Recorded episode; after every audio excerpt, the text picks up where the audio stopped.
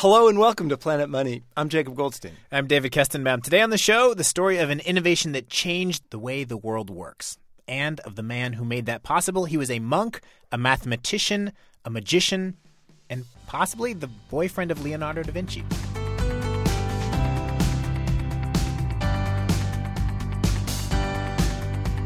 The man's name was Luca Pacioli, and this transformative innovation that he brought to the world is, of course, double entry bookkeeping. Woo! double entry. Jacob, when I when I mentioned to the Planet Money team here that we were going to do a show on the birth of modern accounting, Chana Joffe Walt said to me, Really? Are you joking? And I said, No, no, we are not. It it is it is a great story. It is a great story. It's one that we learned from a new book. The book is called Double Entry: How the Merchants of Venice Created Modern Finance. It's by Jane Gleeson White. Jane has an accounting degree, and she just got obsessed with this topic. And one of the first things she pointed out to us is that in order to have accounting, there really is something else that you need first. You need to have numbers. And when our story takes place, this is the 1400s, much of Europe is still using these Roman numerals. Uh, you know, I thought Roman numerals must have gone out with the Roman Empire, but no, they lasted well into the Renaissance. So the problem with Roman numerals, as any school child knows if they've tried to work with them, is you can't add or subtract with them. You have to. they're just uh, they're, they're just like a written language for recording numerals. So you cannot do anything with them. So they're these inert recording thing. I mean, you may as well carve them into rock. That's how useful they are. Well, uh, we still do that, don't we? Um, I mean, Jacob, think about it, right? Say you have 426 pounds of pepper and you want to write that down you would write down, and I had to look this up, CDXXVI, which is not useful. It is really just like you are writing out 426 in words, like F O U R H U N D R. Right, I got it. I got it. And, you know, so imagine if you're writing it out in words and you want to do math with that. You know, quick, what's LXIX plus XVII? I have no idea. Maybe it has an M in it. I mean, it was really complicated for merchants because, like, if someone wants to buy a certain amount of peppercorns from you or, or wool, how much was that going to cost? That required some math. And Jane says that was a problem. So with the Roman numerals, they had to have what they called an abacus, but it's not the sort of abacus we think of today. The abacus was a board of sand with pebbles on it in the columns of the unit. So that was used for the adding and subtracting. So the bankers and merchants sat around the squares with their abacuses, adding and subtracting prices and you know quantities. But then they had to record the results of their sums in Roman numerals in a scroll. And so there was no connection between the working, the mathematical working, and the result. So the two things were separated. And there was no trace of the procedures that had gone on before, you know, the addition or the subtraction or So, like the, the way on, on math tests when they say show your work, it, in yeah. Roman numerals, there is no way anybody can ever show their work. Yeah, that you can't show the working, which meant that you couldn't really tell, you know, if there'd been an error or not. But around this time, merchants in Europe are picking up on something that's being used over in the Middle East Arabic numerals. These are 1, 2, 3, 4, 5, you know, what we all use today. Jane mentions one philosopher in Europe who said, "Hey, these numerals, they're super powerful. Every every scholar should be learning them." But the church actually accused the guy of practicing magic and sentenced him to life in prison. So this was like a big controversial development. For the merchants though, these numerals were just super super useful. It was this new way for them to understand and track what was going on in their businesses. And the center of business at the time in Europe was a crazy, exciting, and decadent place Venice. Venice in that day was, I think, the equivalent of uh, Silicon Valley and New York all sort of wrapped up together because everything was happening in Venice. It was an incredibly wealthy trading center. Merchants from all over the world, from England, from Germany, from Holland, from the Middle East. The merchants set the international exchange rates for the whole of Europe and Asia. So it was equivalent to Wall Street, but it also was the center of a brand new industry, which was the printing press. You write that it was. Uh, smelly, there was malaria, uh, plague, yeah. and it was known as being sexually excessive. Yeah, because of the swamps it was excessively stinky, and they used to put incense and perfume around the canals to try and um, reduce the smell, which probably, I'm sure, only made it worse. Uh, it was a place of decadent um, excess. Uh, people had all sorts of strange illnesses as well as malaria which the physicians put down to sexual excess. So, you know, once more, I give you Manhattan. Venice at this time, it has become the center of this huge trading network. You know, it's no longer just like little merchants selling flour to the baker down the street. Things are, you know, coming on ships and they're coming in from the Middle East and going out to England. It's really this kind of global hub. And trading is getting, commerce is getting much more complex. Businesses are issuing letters of credit instead of actually shipping physical gold. And merchants in Venice, to keep track of all this, they are starting to use a very sophisticated system of accounting. The origins of this are kind of obscure. It seems like the first known use of it is around 1300, but at this moment in Venice, it is really starting to take off. At the time, it was known as Venetian bookkeeping. Today, we call it double entry bookkeeping. And that phrase, double entry, that means that everything you do, it gets entered in two different places. And so to just do an example of this, say you're a spice trader and you have $100 in cash and $50 worth of pepper, and you sell, say, $10 worth of pepper. So you write one entry in your pepper account showing that now you have $10 less pepper, and then you write another entry in your cash account showing that now you have $10 more in cash. So this double entry thing, it, it, basically lets you see what's going on in all of your different accounts. And at the end of the day or the month or the year, it lets you check all that all those pluses and minuses, they should balance out. That's the double entry part. But really, the key thing about double entry bookkeeping, it's the bookkeeping part. You know, it's it's a system, a precise system for keeping track of everything that's going on in your business. And it's hard to imagine, but Jane says that really did not exist before this.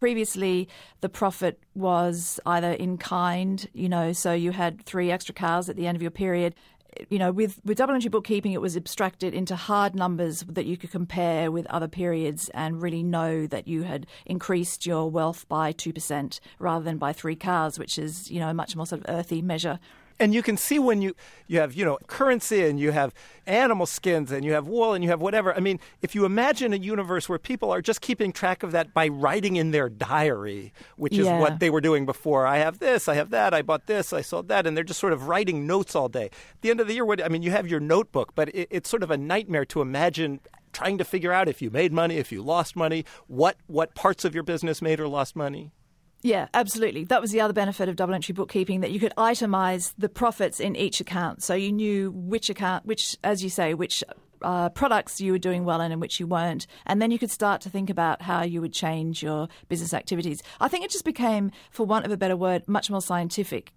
Okay, so now we have the numbers. We have some people practicing what we would call modern accounting. There's one more obstacle. This big idea, it needs to get out to the rest of the world.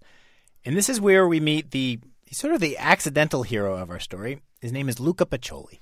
David, earlier this year, I was doing a story just about taxes. It was tax time.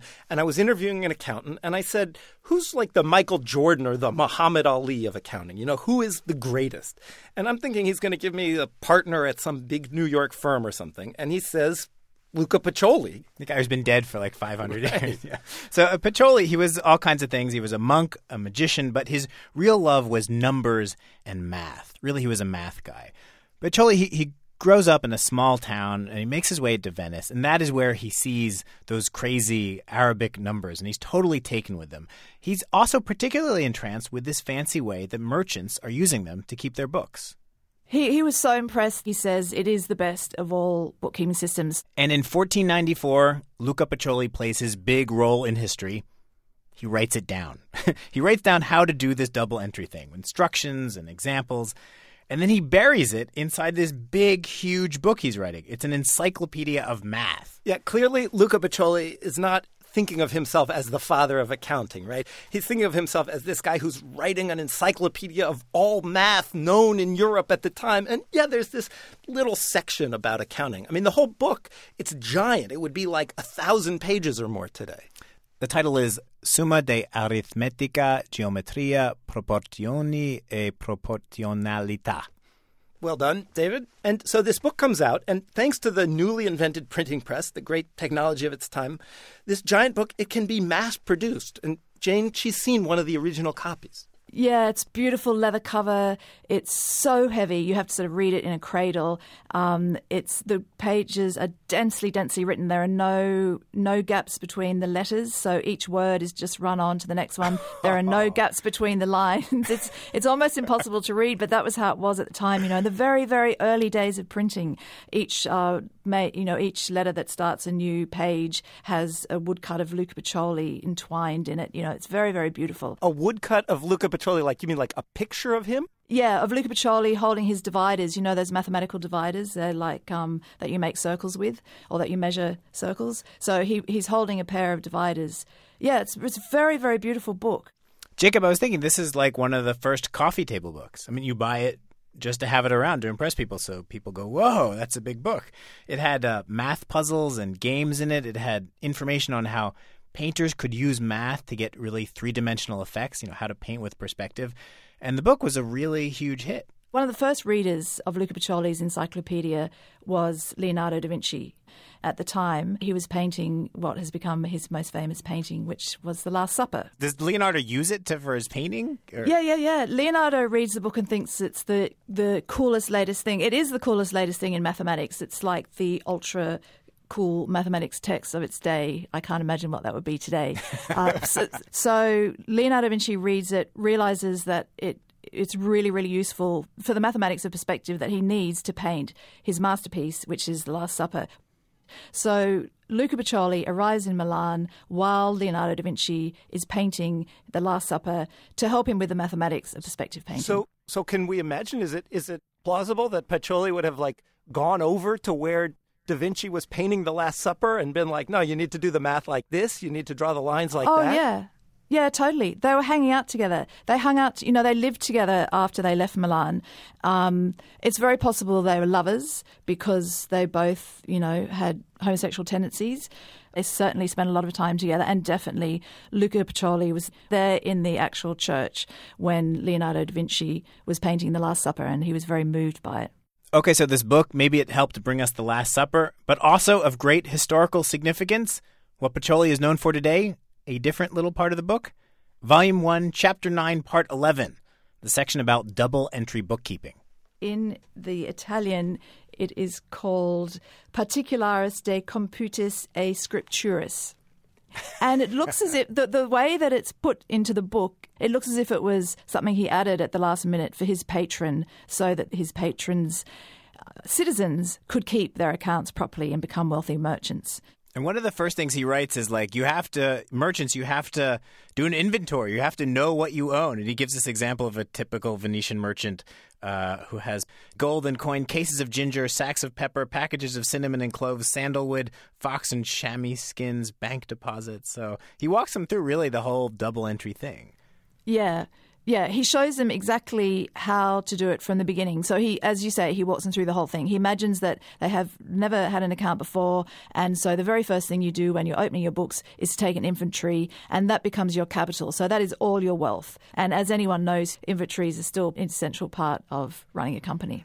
So Luca Pacioli publishes this book, and it's sort of an instant hit. It goes abroad, and people start to people read that chapter, and they they start to use double entry bookkeeping. Is that what happens?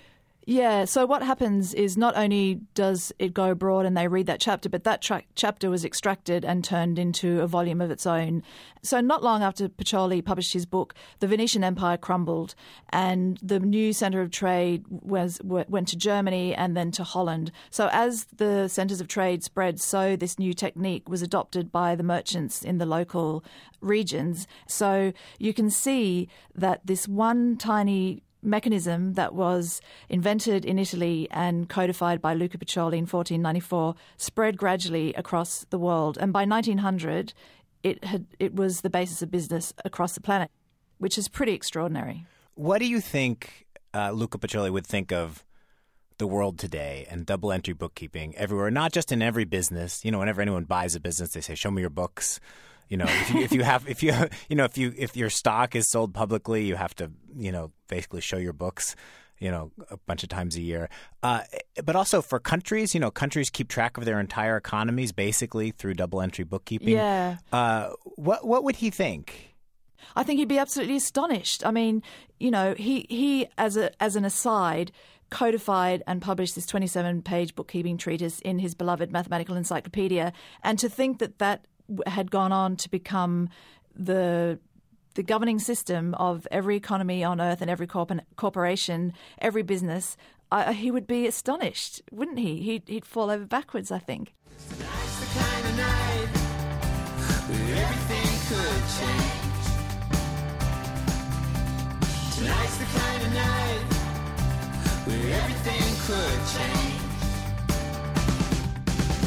Kind of the strip. Jane writes that the last record we have of Luca Pacioli is in 1514 when he took a job as a math professor at the University of Rome. He died a few years later, probably in 1517. He was 72 years old. paradise stars, an infinity of dancing white light. He sees that it's dead, it's to experience only, not to those who plan out his life. You can see a painting of Luca Pacioli and a photo of his huge, beautiful math book on our blog, npr.org slash money. We'll also put up a link to Jane Gleeson White's book. It's called Double Entry How the Merchants of Venice Created Modern Finance. As always, we'd like to hear from you. You can email us at planetmoney at npr.org or find us on Facebook or Twitter. I'm Jacob Goldstein. I'm David Kestenbaum. Thanks for listening.